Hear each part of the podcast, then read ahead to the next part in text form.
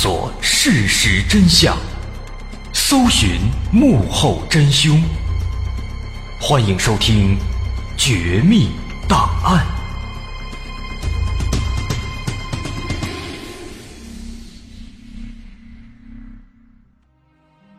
欢迎收听《绝密档案》，我是大碗。咱们听说过幽灵船，听说过幽灵岛，听说过幽灵飞机。在一些节目里面，咱们也说过。不过呢，还有一个东西叫幽灵电台，这个估计很少有人知道。那今天咱们就来说说这个幽灵电台到底是一个什么东西。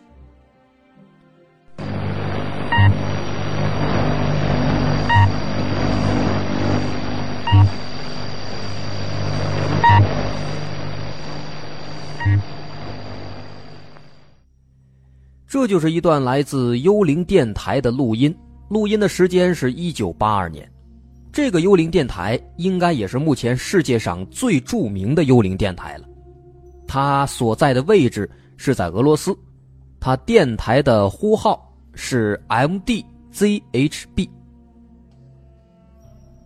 从七十年代的某一天开始，一直到今天，中间这四十多年过去了。这个电台一直就像是这段录音里面播放的一样，向外界一直在持续不断的发送这种滴滴滴的声音，一年三百六十五天，一天二十四小时，从来都没有间断过，哎，一直都是这个声音。在这四十多年当中，有不少人也都陆陆续续的发现了这个奇怪的电台，很多人认为它发出的这种滴滴的声音啊，可能是一种很复杂的一种密码。哎，所以当时有很多人都曾经想尝试去破解这个东西，但是这么长时间以来，始终都没有人发现有什么眉目，没有发现过什么相关的联系和线索。咱们说这个电台的播送的内容，这么多年以来一直都没有变过。其实这个说法呢也不够准确。在最早七几年这个电台刚播出的时候啊。那时候这个台里面确实啊，一直都是这种滴滴滴的声音，来回不断的这样的播放，没有起伏，没有任何变化。但是啊，在当时播了几个月之后呢，突然有一天，这电台里面出现人声了，有人说话了，啊，当然也没说什么正常话，就有一个很浓重的一个俄罗斯口音的一个男生，报了一句这个电台的呼号，UVB 七六。UVB 七六啊，这是这个电台它最早的呼号，一开始的呼号是 UVB 七六。那这个呼号在报完之后，又开始滴滴滴，又开始这么响。那从那之后呢，基本上每隔一段时间就会出现这个男生报一遍这个呼号，然后又恢复这样一直不断的滴滴滴的声音。那自从这个呼号开始正式在这个台里播出之后。这台里播出的内容也开始出现了一些细微的变化。每隔大概一到两周，电台里就会出现一个男生或者女生，用俄语读一些奇怪的单词。什么单词呢？都是很普通的名词，比如说游泳池、科学家、农民、工作啊等等，都是一些不相干的一些单词。那除了播放这些单词，其他时间。有时候会播放咱刚提到的那个电台的呼号，其他时间绝大部分时间一直都是那个滴滴滴啊那样来回不断的声音。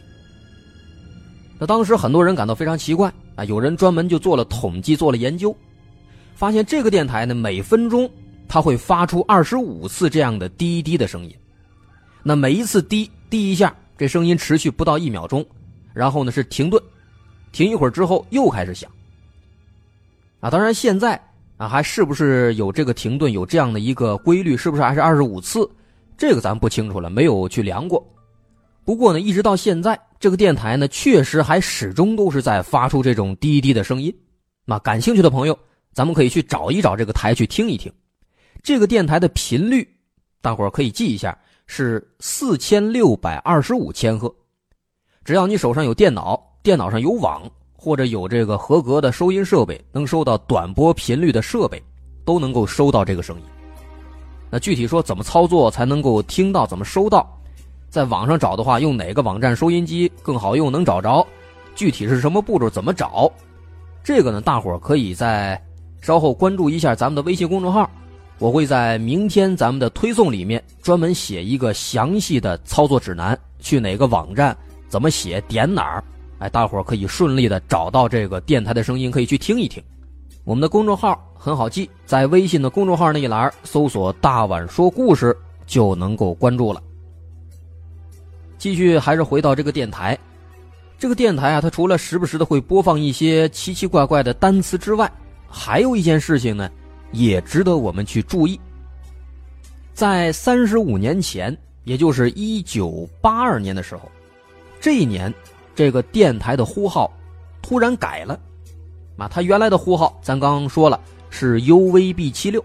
那在一九八二年有一天，突然，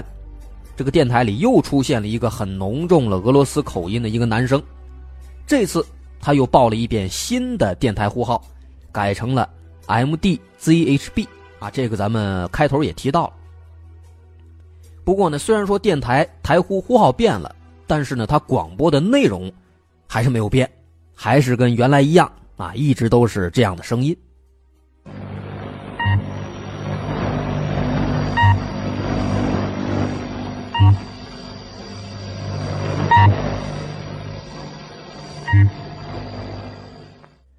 刚刚播放的这段声音呢，是我在昨天刚刚录下来的。其实能够发现，这声音跟之前八二年那段录音没有什么区别，还是一直持续不断的这样的相同的滴滴的声音。那这个电台除了它本身播送的内容很容易引起人们的注意，很神秘之外，另外它最大的神秘之处、奇怪之处，就在于这个电台它是完全开放的，谁都可以听到。无论说你在地球的什么地方，哪怕说你在澳大利亚，你在俄罗斯的另一面，啊，不论说你是什么人，都可以听到。你只需要把这收音机的频率调整到四千六百二十五千赫，就能够收到这个滴滴滴的声音了。那么，因为这个特点，世界上就有越来越多的人都开始知道、开始关注这个神秘的幽灵电台。那后来，因为他一直在发这种滴滴滴的声音啊。那人们给他取了一个外号，叫“蜂鸣器”，啊，也挺生动、挺形象的。然后咱们这个时间再往后推，啊，来到了二十一世纪零几年之后，这个时候呢，这个幽灵电台又开始出现了一系列比较大的变动。最显著的一个变动就是这个电台它开始报时了。啊，这个报时跟咱们平时听电台听到的那种报时不太一样。啊，咱们平时听电台，可能一到了整点电台里面就会播放一个报时片花啊，现在是北京时间十一点整，说这个也有可能呢是主持人人声给你报。不过呢，这个电台里它的这个整点报时啊，不是这样的，它是一种报时信号。这个幽灵电台呢，每到一个整点它就会播放一段有一分钟长，两种声调结合在一起的那么一种嗡嗡的声音。哎，一到这个嗡嗡声响起来了，就表示到了一个整点了。这种报时从零几年开始出现，一直报了好几年，最后在二零一零年六月份的时候，突然有一天，这报时就消失了，没有了，又恢复到原来那样的滴滴滴那样的声音了。另外，在二十一世纪之后，除了这种报时信号。这个电台里呢，也偶尔开始出现一些奇怪的人声播报了。当然，这个人声播报跟前面那种读奇怪的单词不一样，它是会念一些信息、字母或者数字的组合。而且很奇怪的是，他们播放的这个信息也不是播一次就完了。比如说，今天播了一组信息，可能过俩月或者过几天，哎，有时候还会再重复的再播一次，啊，也不知道是代表什么意思。比如说，在二零一一年一月二十六号的时候，这个幽灵电台就出现了一个男生。男生出现之后呢，直接就张嘴播报了这么一组信息：I L O T I C I N，后面是三六一九六九四六。哎，他播了这么一组字母和数字的组合。那当时很多人都听到了，但是没人知道这什么意思。那后来又过了四个月，在二零一一年五月十一号的时候，这电台又把这个信息又重复的又播了一次。而且在二零一零年之后，啊，这个幽灵电台里这种人声播报出现的频率也开始变得越来越多，几乎是每隔几周就会出现一次这样的人声播报，播报这么一组信息。那么对于这个情况呢？啊，一开始人们刚听到的时候啊，非常积极，因为这个电台它播放的信息越多，就越容易判断这到底是一个干什么的、什么样的一个电台。那慢慢的观察了一段时间之后，有些这个粉丝们、发烧友们，果然还就发现了一点规律了。他们发现，往往在重大事件发生的前后，这电台就会播放一组类似的信息。比如说，在二零一四年三月十八号，这一天，克里米亚投票加入了俄罗斯。这个事儿发生之后，不到二十四小时，这个幽灵电台就播了一组信息。这组信息也是字母和数字的组合：T E R R A K O T A M D Z H B 八一二六。啊，这组信息是什么意思？那后来人们分析半天，也是没分析出来，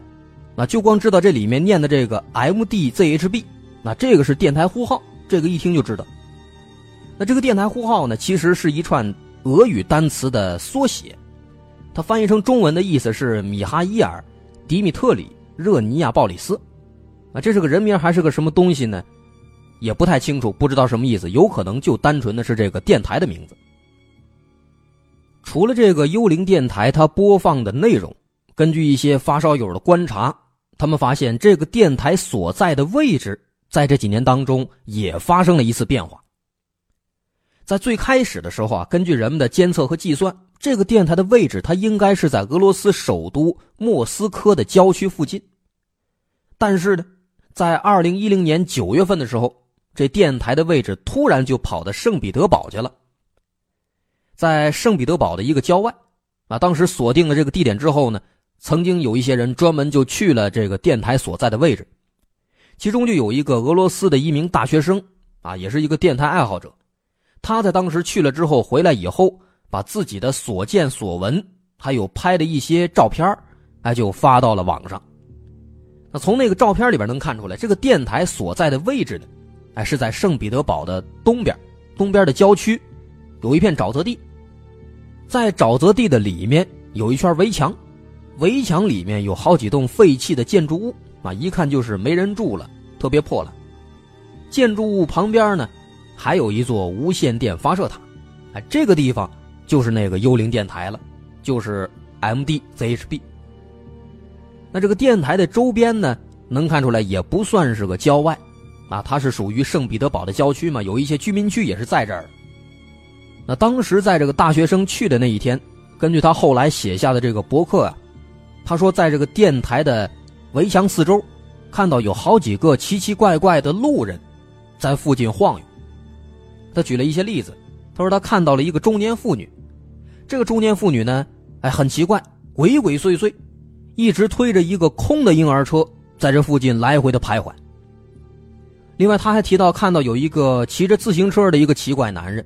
这个男人就在这个围墙周围，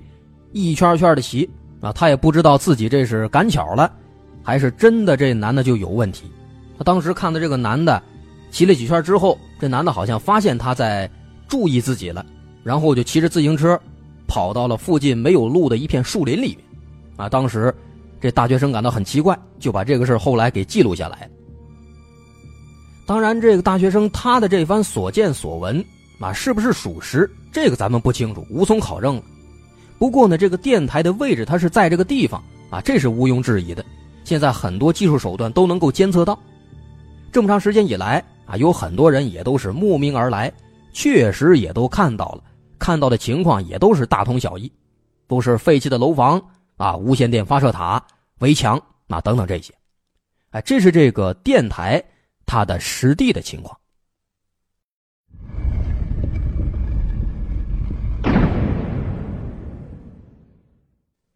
现在咱们了解了这个电台大概的情况，下一步咱们就该研究研究这电台到底是干什么用的了。曾经呢，对于这个电台，网上有很多猜测，有一个传的比较火的，说这个电台啊是前苏联留下的一个开关。这个开关控制的是什么呢？控制的是前苏联的死亡之手系统。什么是死亡之手系统呢？简单说，这就是一个自动反击的一个武器机制。那按照当时前苏联时期的设想，说如果有一天美国率先挑起核战争了，那么这个末日之手系统就会被开启。一旦说这个系统检测到苏联本土受到核打击了，并且在这个系统给苏联高层发出信号之后，苏联高层没有回应，那么系统就会默认苏联遭到了灭顶之灾，随后。这个死亡之手就会释放出苏联所有的核武器，攻击美国进行反击，啊，可以说呢，就是一个绝地反击的一个系统。我死了，我也不让你活。那关于这个死亡之手系统，其实我们在很早期的时候专门做过一期节目介绍过，啊，那期节目的名字我记得应该是叫《解密苏联末日机器》，啊，大伙儿如果感兴趣，可以往前翻一翻回听一下，应该是在一百期左右。所以说呢，有观点就认为这个幽灵电台其实是死亡之手系统的开关，那或者说呢是死亡之手的一个信号。一旦说俄罗斯遭到核打击了，这电台里这种滴滴的声音就会停止，停止之后就表示死亡之手系统触发了，开始反击了。啊，这个说法听起来很酷，但是呢，非常抱歉，这种说法后来经过调查并不属实。为什么呢？这一点啊，其实如果从技术方面，从这个电台它本身所在的短波频率这个特征来看，其实能很容易的破解这个说法，啊，不过这个就比较复杂了，咱们今天不谈，咱们主要从两点比较好理解的其他方面来说说这个原因。首先呢，需要注意的一点，这个电台其实并不是这四十多年以来。他一直都在每一秒都不停都不间断的播送消息，他曾经还真的就停止过。在二零一零年九月一号这一天，这电台就停了长达几个小时的时间，但当时并没有发生什么核战争，美国没有袭击俄罗斯，俄罗斯也没往美国扔导弹、扔核弹。那现在呢，咱们回头看一下这个停止的时间，一零年九月一号。刚前面咱们也说了，在一零年九月份的时候，电台突然从莫斯科跑到圣彼得堡附近了。所以说九月一号停播的这几个小时，有可能是因为电台在搬家，所以人没法播放。这么看的话，中间停了，但是并没有出现什么所谓的“死亡之手”系统的反击，所以说这就是一个很有力的证据。然后咱们再看看第二点。说死亡之手这个系统呢，它虽然说的确是存在过，当然现在还有没有咱不清楚。但是呢，重要的是死亡之手它出现的时间是在八十年代，而不是七十年代。啊，这一点我们怎么理解？在节目开始咱们说了，幽灵电台它出现的时间是七十年代。那如果说这个电台真的是死亡之手的开关的话，那么它肯定在。死亡之手诞生之后才会出现，可是死亡之手是一九八五年才投入运行的，所以说很明显在时间点上就是矛盾的。那么基于这两点，我们就可以直接推翻死亡之手开关的这个说法了。那么分析到这儿，啊，说这个电台到底是干嘛的呀？跟死亡之手没关系，那它有什么用啊？这个问题的答案。其实早在二零零一年的时候，就基本上已经被解开了。这个事儿要从零一年的美国开始说起。零一年，国际上发生了一件大事美国逮捕了五个古巴的间谍。那从这五个间谍的供述当中，美国就得到了一个这样的消息：古巴首都哈瓦那的广播电台。每天除了播送新闻和音乐节目之外，在每天的晚上，电台还会有一些特别节目。在这些特别节目当中，会有意无意的透露出一些看似没有用的信息，这些信息其实就是为这些间谍准备的。等于说，古巴利用这个广播，在给世界各地的古巴间谍们发送消息，发送一些看似没有用的信息，其实它是暗含着某些指令的。那么，当时在了解到这个情况之后啊，后来又随着冷战时期的资料的解密，美国方面终于是搞明白是怎么回事了。俄罗斯的这个幽灵电台，其实就是一个专门给间谍们发送指令的一个数字电台。这一点通过电台是怎么做到的？这就要从信息的加密开始说起了。咱们知道，世界上所有的书面语言文字都是由字母构成的啊，包括咱们中文其实也一样。那么这时候给字母编号，就能够把一篇文章变成一段数字，这其实就是最初级的信息加密了。但是呢，因为字母组成单词的方式它是有一定规律的，所以说从字母转换过来的这些数字也会出现一个同样的规律。那么这个时候，密码专家们只需要找到这个规律，就可以把这些数字密码给破解，转换成对应的字母，知道要表达的到底是一个什么信息了。所以说，为了避免消息被破解，就必须把这些转换之后的数字再做一次加密。可是要怎么做才能够保证这第二次加密绝对不会被人破解呢？最好的办法。就是用一个毫无规律的东西来做二次加密，没有了规律就不会被破解了。那么这个时候就用到了随机数，随机生成一组数字，用这些数字做二次加密，这个信息就很安全了，就无法被破解了。那么要怎么做呢？假如说有一篇一百个字母的信息要传给间谍，那么密码专家们只需要。先弄来一百个随机数，然后把每个字母通过第一步加密所代表出来的数字和随机数一个一个的进行无进位相加。什么意思呢？比如说第一个字母编号之后是五，第一个随机数是七，那么五加七等于十二。做无进位相加的话，就是把这个十二的最高位的一给去掉，答案就只剩下一个二。这个二。就是广播里面要播放出去的内容。这一百个字母全部做了这种二次加密之后，把得出的这些数字拿到幽灵电台，向全世界做广播。间谍们收到之后，只需要用提前准备好的同样的随机数，用小学的数学加减法的知识一点一点的去计算，就能够把播放的这些数字转换成有效信息了。这种方法的巧妙之处在于，加密的每一个数字之间没有关系，所以说加密之后的计算结果之间也没有任何关系。所以说，如果没有提前准备好的那个随机数样本的话，是不可能看懂这些数字所代表的字母的。那么，即便把这些加密之后的数字在广播上念出来，也没有任何关系，因为除了间谍之外，没有其他任何人能够把它破解出来。而且更方便的一点，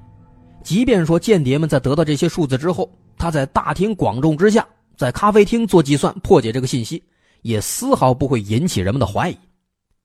因为如果说有一个人坐在咖啡厅里，在那写几个数字，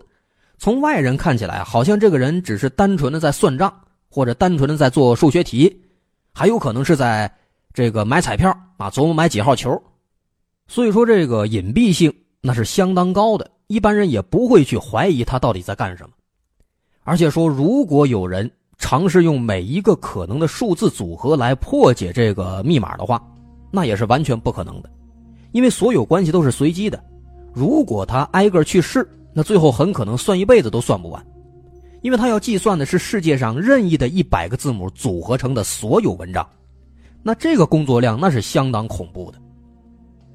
所以说，这种加密方式就提供了一种绝对的安全性，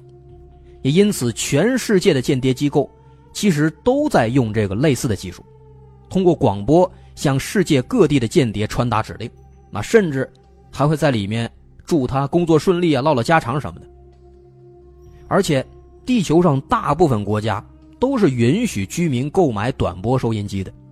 所以间谍们也不需要准备什么高科技设备，就能够随时随地的通过收音机跟听广播一样接收指令。尤其说在当今啊这种互联网和监控摄像无处不在的年代，这样的方法虽然说它古老，但是反而更加安全、更加高效了。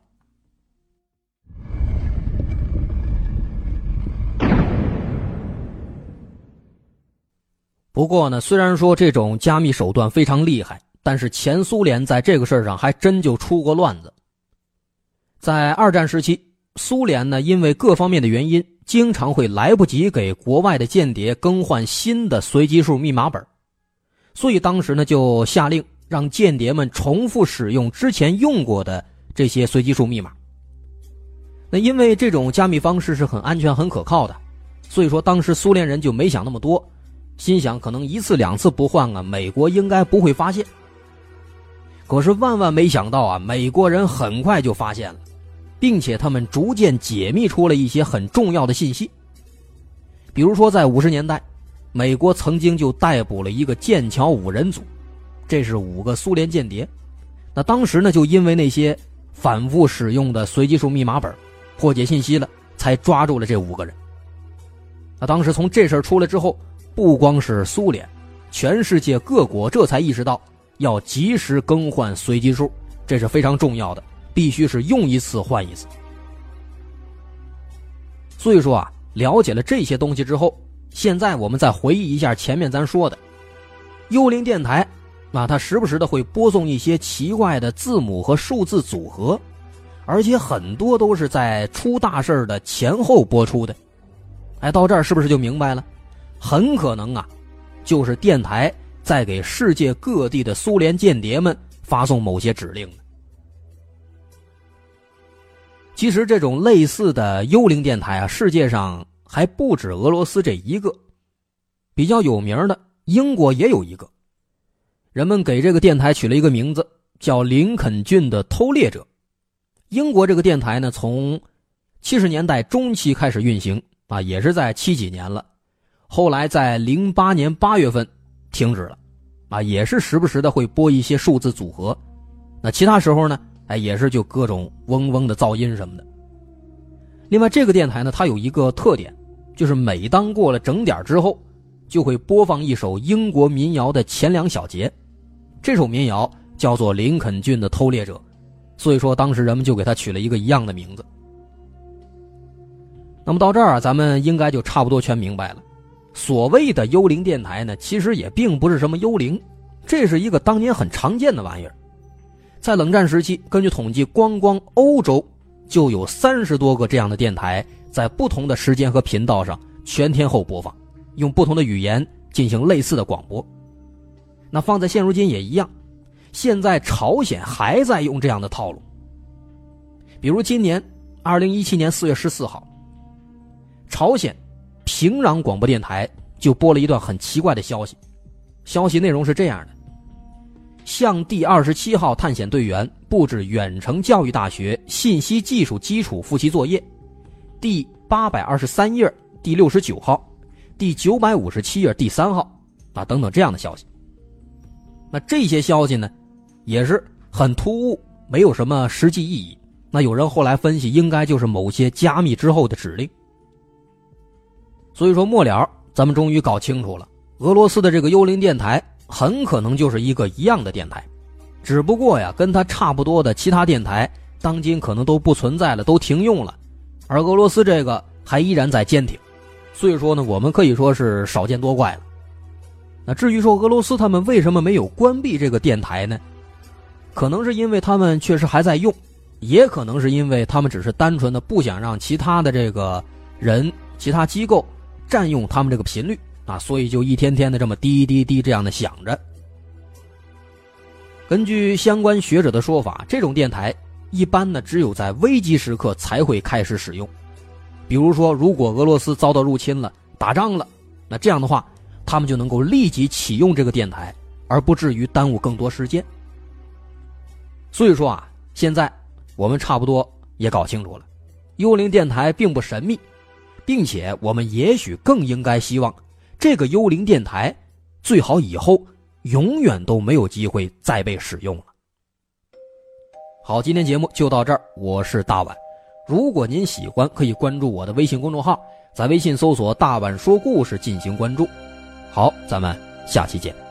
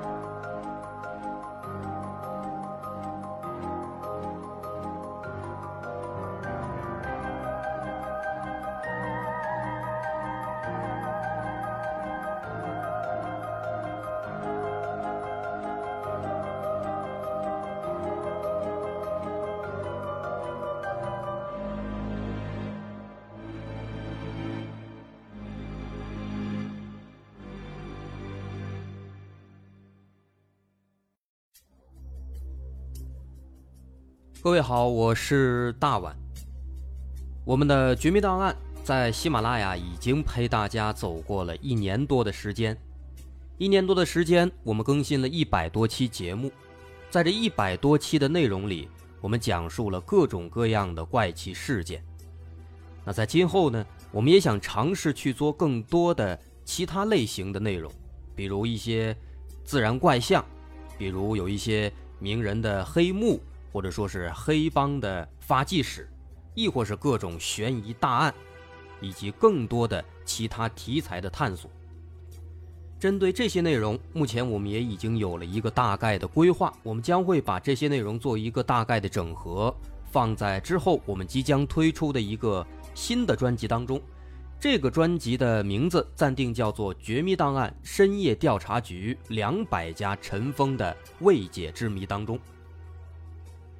需要说的是，这个新专辑我们决定在喜马拉雅作为会员节目进行独家播出，总计有两百多集的内容。专辑上线时间将会在不久之后的九月九号，大家届时可以在喜马拉雅搜索关键词“绝密档案深夜调查局”，就能够找到这部新的专辑了。在上线前的这段时间当中，也欢迎大家添加我们喜马拉雅工作人员的微信。X m l y 零三三零，也就是喜马拉雅四个字的拼音的首字母加零三三零，x m l y 零三三零。添加微信之后，工作人员将会把大家拉进喜马拉雅官方的粉丝群，届时将会有不少福利活动，送喜点、送签名书等等其他惊喜在等着大家。需要特别说明的是，新专辑。将会是喜马拉雅的会员专辑，也就是说，如果您是喜马拉雅的会员，就可以免费收听本专辑。目前，喜马拉雅的会员价格为每个月六块钱，六块钱就可以听到我们的两百多集故事，也是很划算了。希望大家能够多多理解，多多捧场。九月九号，我们不见不散。